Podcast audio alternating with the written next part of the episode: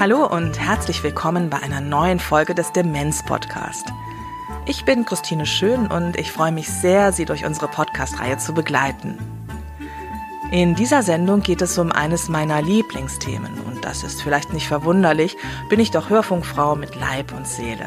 Es geht um Hören und Demenz, um die Wichtigkeit und die Emotionalität des Hörens um mögliche Wechselwirkungen und Zusammenhänge von Demenz und Schwerhörigkeit und darum, warum Sie etwas tun sollten und was Sie tun können, wenn Ihr An- oder Zugehöriger mit Demenz nicht mehr gut hört.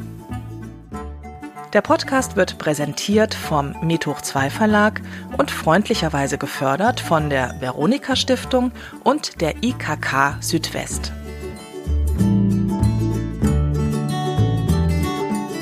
Die aktuelle Sendung wird unterstützt von der Bundesinnung der Hörakustiker, kurz BIHA, die sich hier mit einer kleinen Werbung vorstellt.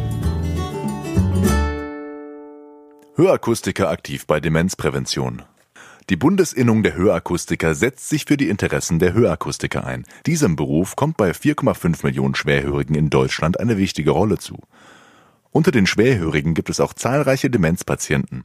Für sie ist es besonders wichtig, mit Hörsystemen gegen die Schwerhörigkeit anzukämpfen.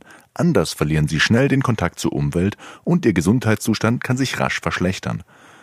Aus diesem Grund ist die Hörsystemversorgung für Demenzpatienten Teil der Hörakustiker-Ausbildung. Der BIHA ist es ein besonderes Anliegen, auf den möglichen Zusammenhang zwischen Schwerhörigkeit und Demenz hinzuweisen und sie rät zur frühzeitigen Versorgung. Hörakustiker unterstützen die Betroffenen kompetent.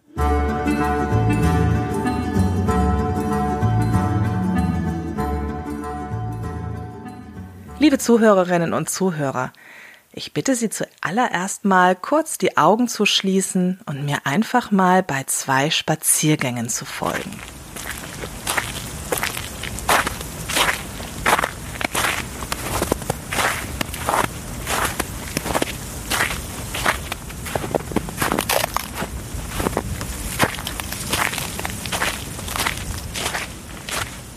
Eine steife Brise bläst durch vereiste Äste, knarzende Schritte im tiefen Schnee.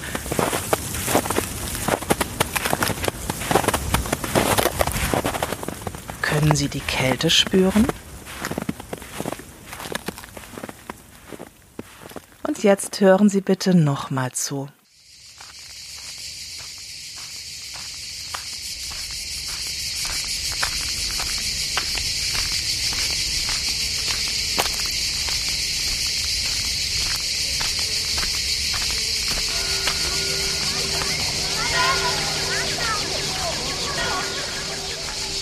Zirpende Grillen, Bienen, Kirchenglocken, fröhlich kreischende Kinder, Meeresrauschen. Spüren Sie den Sommer?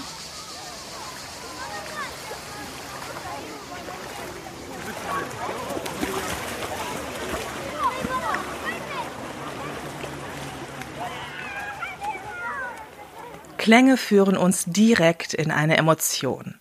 Das Ohr ist ein ganz sensibles Organ. Ab dem dritten Schwangerschaftsmonat entwickelt sich der Hörsinn und das Baby ist umgeben von den Geräuschen im Inneren seiner Mutter, ihrem Herzschlag, dem Rauschen des Blutes und natürlich auch von ihrer Stimme, die es nach der Geburt sofort erkennt. Sobald das Gehör entwickelt ist, können wir unsere Ohren nicht mehr verschließen. Klänge sind tief in uns verankert. Wenn wir einen vertrauten Klang hören, wird eine emotionale Erinnerung getriggert. Wenn jemand zum Beispiel auf einem Bauernhof aufgewachsen ist und dann Klänge aus einem Stall hört, wird er oder sie aufmerksam werden. Und Menschen, die heute alt sind, haben in ihrer Kindheit und Jugend gemeinsam mit Familie und Freunden nicht ferngesehen, sondern man hat zusammengesessen und meistens Radio gehört. Die großen Unterhaltungssendungen mit Peter Frankenfeld, Hans-Joachim Kuhlenkampf, Hans Rosenthal, in der DDR mit Günter Hansel und Manfred Uhlich, Konzerte und natürlich Sportübertragungen. So zum Beispiel die Hörfunkreportage des Endspiels der Fußball-WM 1954. Aus, aus, aus, aus, das Spiel ist aus. Deutschland ist Weltmeister, schlägt Ungarn mit drei zu zwei Toren im Finale in Bern. Das ist eine kollektive akustische Erinnerung und sowas von emotional bis heute. Und deshalb können wir Menschen mit Demenz so gut mit Klängen erreichen. Denn wir kommen mit ihnen nicht mehr so sehr über kognitive Inhalte in Kontakt, sondern über emotionale. Hören ist also wichtig, um Menschen mit Demenz zu erreichen. Und das Hören ist natürlich wichtig für uns alle. Ich habe mal ein paar Menschen gefragt, welche Bedeutung das Hören für sie hat. Das Ohr ist wahrscheinlich das wichtigste Organ für die Kommunikation, weil man nicht nur Inhalte damit empfängt, sondern auch soziale Beziehungen knüpft, äh, mit dem anderen Gegenüber in Kontakt tritt. Das heißt, für die Kommunikation ist das wahrscheinlich das wichtigste Organ das ist nicht nur Kommunikation, das ist nicht nur das, was einem gesagt wird, äh, sondern auch unwichtige Geräusche, die aber zur Orientierung beitragen. Man hört Autos, man hört äh, Nähe und Ferne, man hört äh, Schritte und lauter Sachen, die nicht für einen bestimmt sind, die nicht äh, kognitiv oder die nicht äh, wirklich zur Kommunikation gehören, aber die dazu beitragen, dass man weiß, wo man ist und einen Raum um ein Herschaffen und auch die Zeit. Äh, es gibt Morgengeräusche, Abendgeräusche, die so nebensächlich sind, aber die doch ähm, so eine Orientierung im Tagesablauf ermöglichen. Zum Beispiel auch so ganz triviale Sachen wie der Müllmann. Da weiß man, dass es frühmorgens ist. Wenn im Frühling die Vögel zwitschern und das ist so schön. Oder Musik hören. Wenn meine Schwester Cello spielt, könnte ich stundenlang zuhören. So schön ist das. Ein weiterer Aspekt ist ja auch, dass gerade bei fortgeschrittener Demenz, wenn die verbale Kommunikation vielleicht nicht mehr so gut funktioniert. Man weiß, dass Musik ein wichtiger Punkt ist und äh, Musik will auch gut gehört werden. Ja, oder wenn da eben etwas fehlt, dann ist die Freude nicht mehr so da. Man muss vielleicht auch nicht mehr nicht nur an die reine Kommunikation in dem Sinne, wie wir es uns vielleicht vorstellen, Gespräche zum Beispiel denken, sondern auch, was es für einen hochgradig schwerhörigen vielleicht auch bettlägerigen Patienten bedeutet, in der Pflegesituation plötzlich von irgendwas überrumpelt zu werden, äh, was er nicht hat kommen sehen bzw. kommen hören. Die beiden Damen, die zuletzt gesprochen haben, sind HNO-Ärztinnen aus Rostock. Wir hören sie gleich wieder. Ich möchte noch eine Sache ergänzen. Hören ermöglicht uns auch, emotionale Inhalte durch Betonungen herauszuhören. Es macht schon einen Unterschied, ob ich morgens zu meiner kleinen Tochter sage, kannst du dich jetzt bitte anziehen? Oder kannst du dich jetzt bitte anziehen?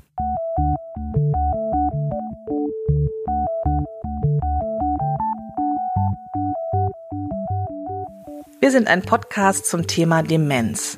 Was hat das denn nun mit dem Thema Hören zu tun?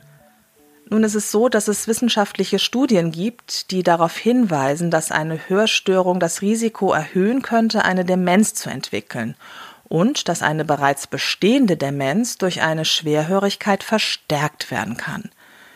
Das kann uns am besten eine Fachfrau erklären. Dr. Gabriele Witt ist Fachärztin für Hals-Nasen-Ohrenheilkunde und leitet die Abteilung Phoniatrie und PET-Audiologie an der HNO-Klinik der Universitätsmedizin Rostock. Sie ist Mitautorin eines Fachartikels zum Thema, in dem es um die Wechselwirkungen von Schwerhörigkeit und Demenz geht. Eine Hörstörung führt zu Kommunikationsstörungen, weil Hören ist die Basis jeglicher Unterhaltung. Man muss etwas hören, man muss etwas verstehen, um in Interaktion zu treten mit dem Gegenüber, um antworten zu können. Da gehen Denkvorgänge vor und da sind wir ganz nah dran eigentlich an der Demenz. Also ganz generell ist es ja so, dass eine Hörstörung eine Kommunikation schwer beeinträchtigt, Leute sehr betrifft, völlig unabhängig von der Demenz, einschränkend wirkt, isolierend wirkt, die Leute ins Abseits drängt, Rückzug bewirkt bei den Menschen. Sie ziehen sich also aus der Kommunikation zurück, sie ziehen sich auch aus der Gemeinschaft häufig zurück und wenn man sich das jetzt vorstellt, dass das äh, bei Leuten mit Demenz ja noch einmal potenziert wird dadurch, dass sie in ihrem Denken auch noch beeinträchtigt sind, kann man sich gut vorstellen, wie sich das überhöht und zu einem großen Problem wird, was dann letztendlich auf das Umfeld so wirkt, dass die Isolation oder die Entfernung, Entfremdung von den anderen Menschen größer wird.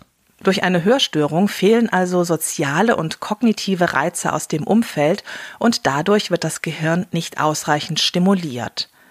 Das leuchtet ein, wenn man sich vorstellt, dass eine leichte Schwerhörigkeit sich so anhört. Das leuchtet ein, wenn man sich vorstellt, dass eine leichte Schwerhörigkeit sich so anhört. Bei einer mittelgradigen Schwerhörigkeit nimmt man etwa so wahr. Bei einer mittelgradigen Schwerhörigkeit nimmt man etwa so wahr. Bei einer hochgradigen Schwerhörigkeit hört man ungefähr noch so. Bei einer hochgradigen Schwerhörigkeit hört man ungefähr noch so. Hier wurden die Töne so bearbeitet, dass wir einen klassischen Hörverlust, den sogenannten Hochtonhörverlust, nachvollziehen können. Wenn man das hört oder besser eigentlich nichts mehr hört, kann man sich vorstellen, dass Menschen, die schwerhörig sind, sich oft zurückziehen. Wenn dann noch dementielle Symptome dazukommen, kann es sein, dass sich Hörprobleme und Demenz gegenseitig verstärken. Auf www.demenz-podcast.de verlinken wir Ihnen unter dieser Sendung einige der wissenschaftlichen Studien, die sich mit dem Zusammenhang und den Wechselwirkungen von Hörstörungen und Demenz beschäftigen. Die Differenzierung, ist das jetzt eine Hörstörung oder hat das etwas mit Demenz zu tun, die ist für Laien gar nicht so einfach, da beide Erkrankungen ähnliche Symptome haben können. Schwerhörige verstehen nicht alles akustisch und Menschen mit Demenz haben Worterkennungsstörungen. Die Auswirkungen sind ähnlich. Sowohl eine Demenz als auch eine unbehandelte Hörstörung machen unsicher, deshalb ziehen sich Menschen zurück. Und sowohl Schwerhörige als auch Menschen mit Demenz können auffällig kommunizieren. Ich kenne einen Herrn mit Demenz, der auf so gut wie jede Frage oder Ansprache mit mir geht's gut reagiert. Das passt halt ziemlich oft und ist unauffällig. Und auch Schwerhörige antworten oftmals mit unverbindlichen Floskeln, weil sie die Ansprache nicht hören. Also, es ist gut, mit Fachleuten abzuklären, ob eine Hörstörung oder eine dementielle Veränderung oder vielleicht auch beides vorliegt. Einer der Kollegen von Frau Dr. Witt, der den Fachartikel zum Thema Hörstörung und Demenz mitverfasst hat, ist der Neurologe Dr. Ingo Kielemann. Sie kennen ihn ja schon aus den vorherigen Sendungen. Er leitet die Gedächtnissprechstunde des Deutschen Zentrums für neurodegenerative Erkrankungen und der Universitätsmedizin in Rostock. Er rät dazu, die Testung so früh wie möglich anzugehen, denn das ist relativ schnell gemacht und kann Lebensqualität zurückbringen es nicht einfach hinzunehmen, dass jemand vielleicht nicht mehr so gern kommuniziert und äh, sich eben eher aus dem Alltag zurückzieht oder jemand, der offensichtlich nicht mehr so viel Freude daran hat, wenn Besuch kommt, dann das nicht einfach hinzunehmen, sondern sich zu überlegen, Mensch, was ist denn da der Grund? Weil der Grund könnte entweder eine beginnende Gedächtnisstörung sein, das heißt, den Gesprächen kann nicht mehr so gefolgt werden, weil komplexe Gedankengänge nicht mehr so gelingen oder eben sie werden nicht mehr verstanden, weil das Hören gestört ist. Und eben beides zusammen kann natürlich auch auftreten und hat dann eine wahnsinnige potenzierende, negativ potenzierende Kraft, dass also etwas schlecht verstanden wird und dann noch die Gedankenkapazität fehlt, vielleicht das trotzdem noch als richtige Information zu verstehen. Also frühzeitig dran denken, weil für beide Erkrankungen und auch in der Kombination Demenz oder Gedächtnisstörung und Hörstörungen, je frühzeitiger man da etwas tut, desto eher kann auch wirklich dann noch ein Effekt erzielt werden. Zu messen oder erstmal wirklich zu schauen, ist das Ohr sozusagen anatomisch soweit erstmal fähig, äh, tatsächlich Geräusche aufzunehmen, ist gar kein großer Schritt. Das ist auch kein langwieriger Termin und das ist ein erster wichtiger Schritt. Und genauso gut gibt es auch Gedächtniskurztests, die zum Teil auch beim Hausarzt angeboten werden, wo man ebenso mit einem überschaubaren Zeitaufwand erstmal schauen kann, stimmt denn meine Vermutung? Also, ein Gedächtnistest beim Hausarzt und ein Hörtest beim HNO-Arzt ist schnell gemacht und bringt Klarheit. Und wenn bei Ihrem An- oder Zugehörigen mit Demenz eine Hörstörung vorliegt, sollte die am besten frühzeitig behandelt werden. Dann könnte der Verlauf der Demenz positiv beeinflusst werden. Übrigens kann es auch manchmal ganz banale Gründe geben, warum Ihr An- oder Zugehöriger nicht mehr so gut hört, wie zum Beispiel eine übermäßige Ansammlung von Ohrenschmalz. Der Weg zum HNO-Arzt oder zur HNO-Ärztin lohnt sich also. Und wenn ein Hörgerät notwendig ist, kann er oder sie das auch gleich verordnen. Die HNO-Ärztin Dr. Witt hat wunderbare Erfahrungen mit ihren Patienten und Patientinnen mit Demenz gemacht. Wir haben also schon viele Überraschungen erlebt im positiven Sinne, dass äh, die Menschen wieder aufgeblüht sind oder aufgetaut sind und auch die Angehörigen gesagt haben, das hätte ich Ihnen oder ihr nicht zugetraut. Das hat sich doch anders ähm, entwickelt, als ich mir das primär gedacht habe. Also man kann sich, glaube ich, so in der Einschätzung der Eigenarten auch der Angehörigen, die man sicher sehr gut kennt, aber da auch täuschen, was so eine Veränderung dann bewirkt. Und ich würde gerne ermutigen, den Schritt zu gehen. Dr. Kielemann bringt noch einen weiteren Aspekt ein. Menschen mit Demenz sollten so lange wie möglich alle Sinne nutzen können. Wir wissen, dass Gedächtnisstörungen besonders schnell fortschreiten, je mehr Menschen sich zurückziehen. Das gilt für soziale Kontakte, wo das Hören ja eine sehr wichtige Rolle spielt. Aber soziale Kontakte sind ja meistens auch mit verschiedenen Essensgelegenheiten oder mit einem Theatergang oder einer neuen Umgebung, weil man im Urlaub fährt. Und häufig wird mit der Diagnose Demenzerkrankung eigentlich auch festgestellt, jetzt können wir gar nichts mehr unternehmen. Und das ist, glaube ich, völlig falsch. Und wenn man sieht, dass das Leben verändert, aber trotzdem mit all den Genüssen, die da sind, weitergehen kann, dann liegt es direkt auf der Hand, dass man dann natürlich auch die Hilfen nutzt, damit das Schöne am Leben, das Hören gehört dazu. Das können wir viel besser sozusagen unterstützen als jetzt zum Beispiel das Schmecken. Da gibt es noch nicht so viele Möglichkeiten, wie ich weiß. Aber es ist dann eigentlich eine völlig logische Konsequenz, die gar nicht mehr hinterfragt werden muss, dass jemand, der Schwierigkeiten beim Hören hat, einfach eine Hörhilfe bekommt. So, nun hat uns also die HNO-Ärztin oder der HNO-Arzt ein Hörgerät verordnet. Die werden heute übrigens Hörsysteme genannt, musste ich auch lernen. Wie geht's jetzt weiter? Von Angehörigen habe ich nun schon einige Male gehört, dass sie den Weg zum Hörakustiker scheuen, aus Angst, dass der An- oder Zugehörige mit Demenz die Aufgaben beim Hörtest nicht mehr so gut versteht, also kurzum, dass er oder sie dem Hörakustiker zur Last fällt, weil es zum Beispiel länger dauert. Die HNO-Ärztin Dr. Wilma Grossmann, die dritte im Bunde der Ärztinnen und Ärzte aus Rostock und auch Mitautorin des Fachartikels, ist Leiterin der Audiologie, Neurootologie und des Hörzentrums der Universitätsmedizin Rostock. Sie hat einen Tipp für Angehörige. Da habe ich sehr positive Erfahrungen gemacht, wenn man vielleicht vorher als Angehöriger schon mal Kontakt aufnimmt, zum Beispiel zu dem Hörgeräteakustiker, den man sich in seiner Nähe ausgeguckt hat. Das sollte ja möglichst auch jemand sein, der gut erreichbar ist, damit man den Angehörigen nicht erst stundenlang durch die Gegend fahren muss zum Beispiel. Und dann kann man solche Dinge, die einen beschäftigen, die einen vielleicht Sorgen machen oder Dinge, die man vorab schon beobachtet hat, Situationen, die besonders schwierig sind, Dinge, die vielleicht auch motorisch vom Handling nicht mehr so gut gehen wie früher. Das kann man alles im Grunde in einem Vorgespräch, wo der eigentliche Patient noch gar nicht unbedingt dabei sein muss, klären, damit man dann die Kontaktzeit in einem Rahmen hält, die der Patient vielleicht selber auch noch leisten kann im Rahmen seiner Fähigkeiten. Denn ein weiterer Vorteil von so einem Kontakt ist einfach, dass man schon ein Gespür dafür kriegt, von seinem Gegenüber, von dem potenziellen Hörgeräteanpasser, ist das jemand, der bereit ist, sich auf die Situation einzulassen und ähm, mich da unterstützt? Oder ist man vielleicht an jemanden geraten, der da Unsicherheiten hat oder letztendlich für die individuelle Zusammenarbeit nicht so gut geeignet ist? Also, wie in jedem Bereich, Sie sollten bei dem Hörakustiker oder der Hörakustikerin ein gutes Gefühl haben. Ist er oder sie einfühlsam genug, damit wir eine ruhige und entspannte Anpassung haben können und mein An- oder Zugehöriger nicht unter Stress gerät? Und trauen Sie sich beim Vorgespräch ruhig nachzufragen oder Ihre Sorgen anzusprechen. Schafft mein An- oder Zugehöriger mit Demenz den Test überhaupt noch? Haben Sie Erfahrungen mit Menschen mit Demenz?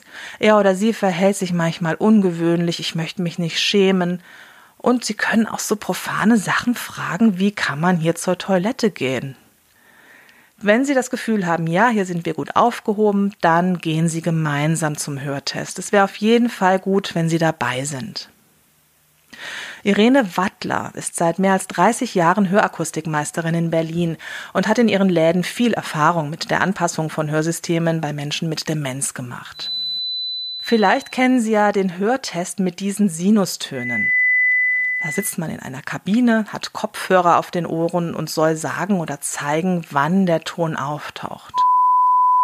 Da muss man sich ganz schön konzentrieren. Man will ja auch nichts falsch machen und den Test verfälschen. Frau Wattler ist da ganz gelassen. Eigentlich ist es so, dass wir die Hörwerte mehrmals überprüfen. Das machen wir mit jedem so, ob dement oder nicht. Und die müssen so stimmig sein. Wenn die nicht stimmig sind, äh, dann fragen wir ganz freundlich nach. Wir wollen von ihnen wissen, wann sie einen Ton gerade hören können. Wenn es so rum nicht klappt, dann machen wir es umgekehrt. Dann sagen wir auch, sagen Sie mir bitte, wann der Ton verschwindet.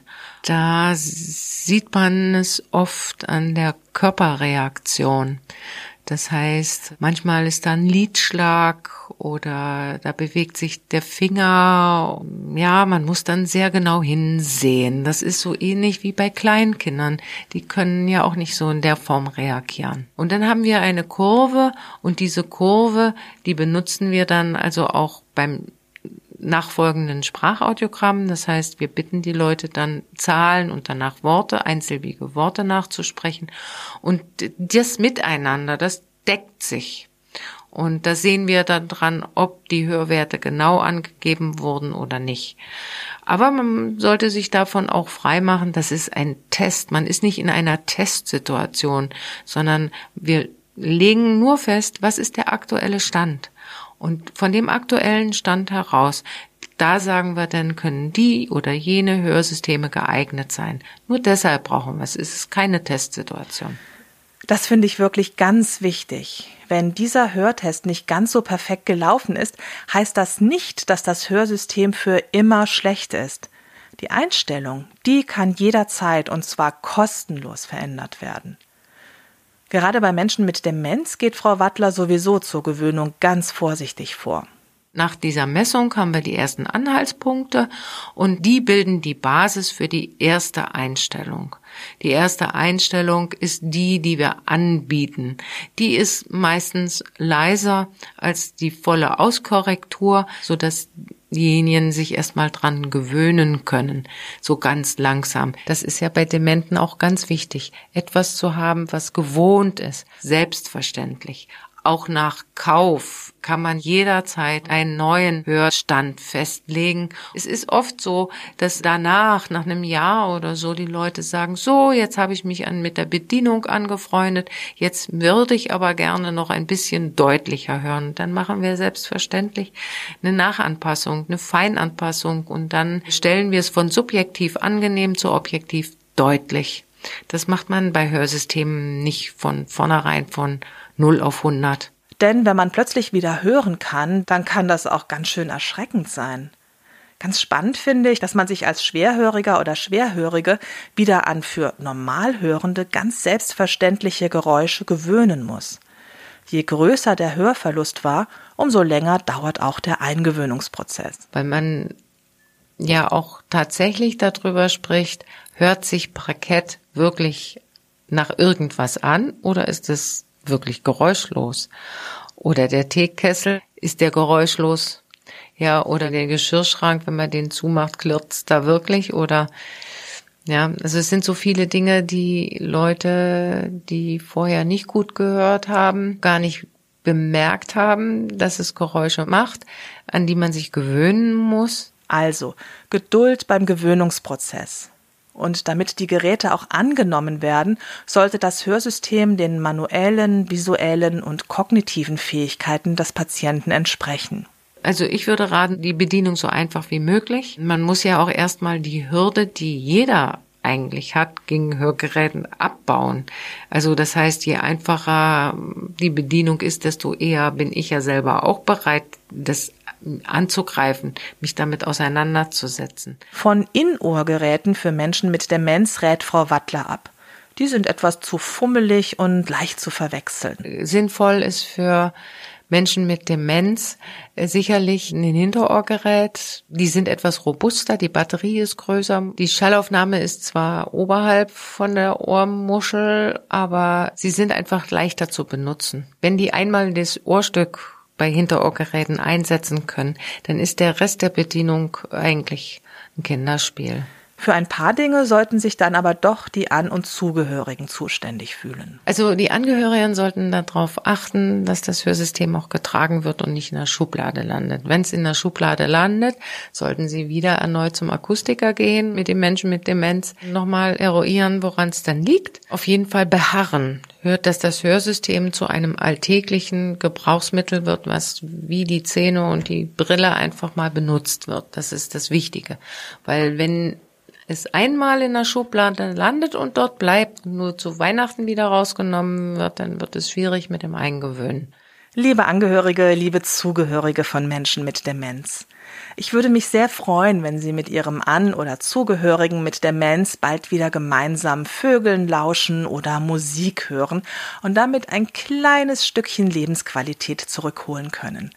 Hier zum Abschluss noch ein kleines Erlebnis von Frau Wattler. Ich hatte mal eine Kundin, die also ganz vehement sagte, sie braucht kein Hörsystem und sie hört gut, sie hat ja immer gut gehört, kam vom Lande und dann habe ich eine Vogelstimmen CD ausgepackt und gesagt, na welche Vögel können Sie denn da jetzt hören? Und dann war sie äh, ganz erstaunt, dass die Amsel, dass die noch nicht ausgestorben ist. Sie hat sie nämlich nicht mehr gehört im Anschluss an die Sendung erläutert Frau Wattler noch einmal ausführlich, was es bedeutet, ein Hörsystem anzupassen. Wir dürfen Ihren Mitarbeiter bei einem Hörtest mit einer Kundin begleiten und ich hoffe, wir können damit fast alle Fragen zum Thema Hörsystemanpassung beantworten. Auf der Seite demenz-podcast.de finden Sie weiterführende Links hier unter der Sendung. Wenn wir in unseren Sendungen bestimmte Themen angehen sollen, dann schreiben Sie uns eine Mail an demenzpodcast.medhoch2-verlag.de. Wir freuen uns sehr über Ihre Vorschläge. Vielen Dank fürs Zuhören. Ich wünsche Ihnen alles Gute. Bis zum nächsten Mal. Tschüss, Ihre Christine Schön.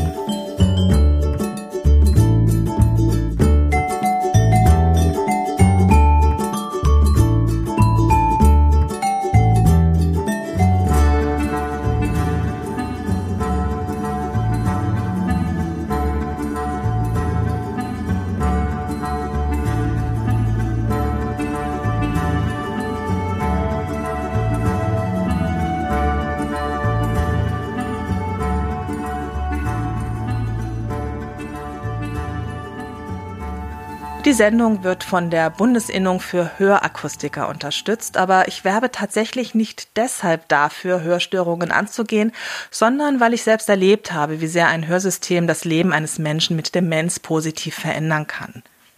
Als An- oder Zugehöriger eines Menschen mit Demenz sind sie zeitlich und emotional sehr belastet. Deshalb finde ich es immer wichtig zu wissen, was einen genau erwartet, hier bei der Anpassung eines Hörsystems.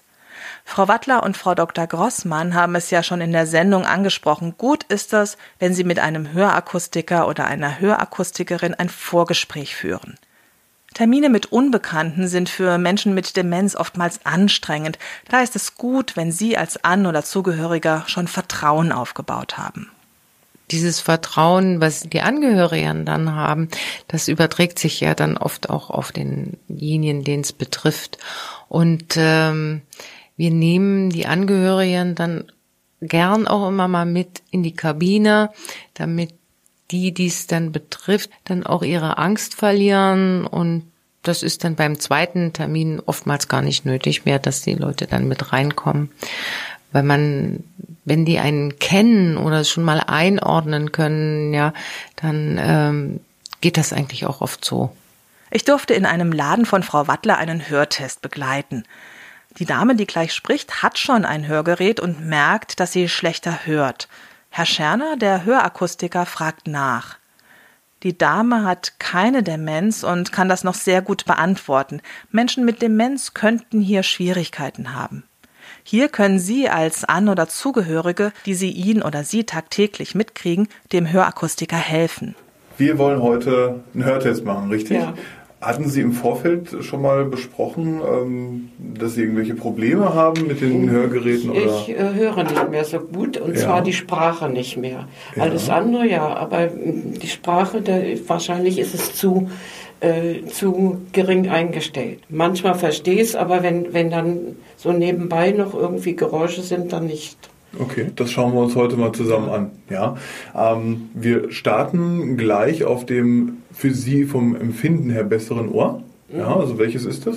So vom Gefühl her? Ich würde sagen, das rechte. Das rechte. Dann starten wir damit gleich Mhm. über den Kopfhörer, natürlich ohne Hörgeräte. Ja. Ähm, Hier blende ich mich mal aus, denn Frau Scholl, die Dame, die jetzt einen Kopfhörer aufhat, gibt Handzeichen, sobald sie einen Ton hört. Akustisch eher schwierig abzubilden. Ja, sobald Sie was ganz leise hören, einfach kurz Bescheid geben, ja? Wunderbar. Dann springen wir jetzt mal auf das linke Ohr. Ja, wir fangen wieder mit den hohen Tönen an. Wunderbar. Und jetzt wieder die tieferen Töne. Jetzt möchte ich wissen, wann es für Sie absolut unangenehm laut wird. Ja, jetzt gerade haben wir ja die, den Bereich geschaut, ab wann Sie gerade ebenso hören. Und jetzt möchte ich eben wissen, wann es viel zu laut wird. Ja? Bitte sagen Sie mir eindeutig Stopp. Dann nehme ich den Ton sofort weg und wir springen an weiter. Ja? So. Also beim rechten Ohr hat es so gekribbelt nachher, so vibriert. Mhm. Das ist auch wirklich die Obergrenze. Ne? Also wir wollen natürlich nicht darüber hinauskommen, deswegen machen wir den Test, dass wir später die Hörsysteme auch so einstellen, dass wir diese Grenze nicht überschreiten. Ja, das ist so.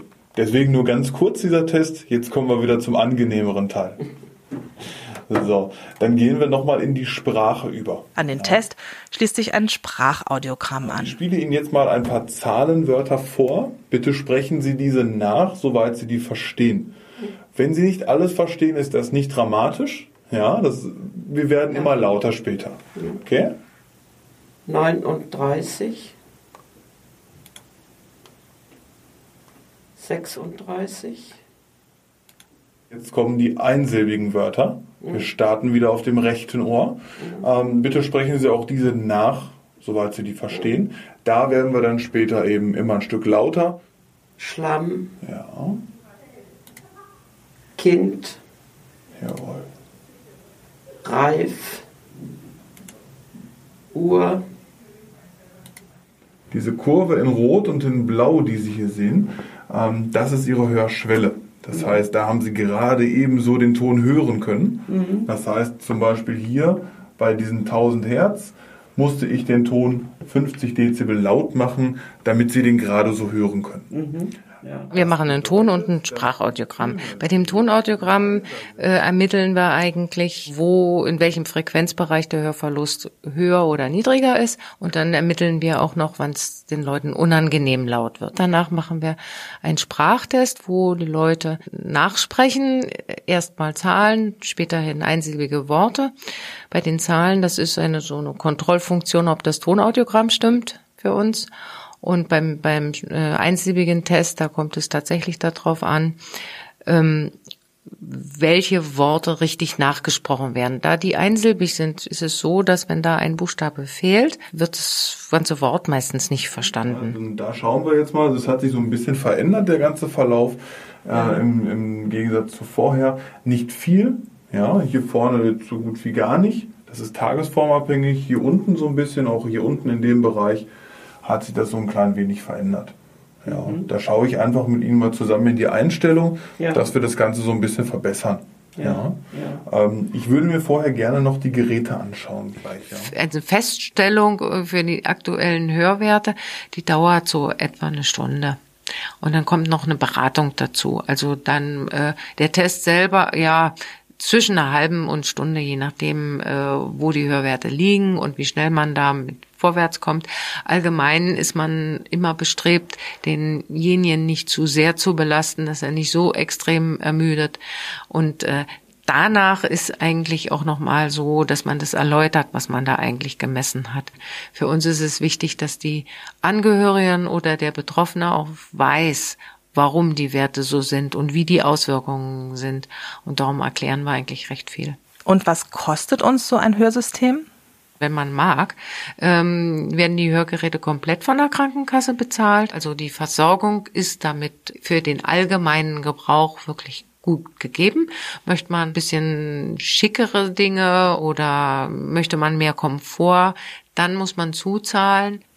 Die Krankenkassen gehen von einem, Achtung, jetzt kommt ein schönes Wort, Regelgebrauchszeitraum von sechs Jahren aus.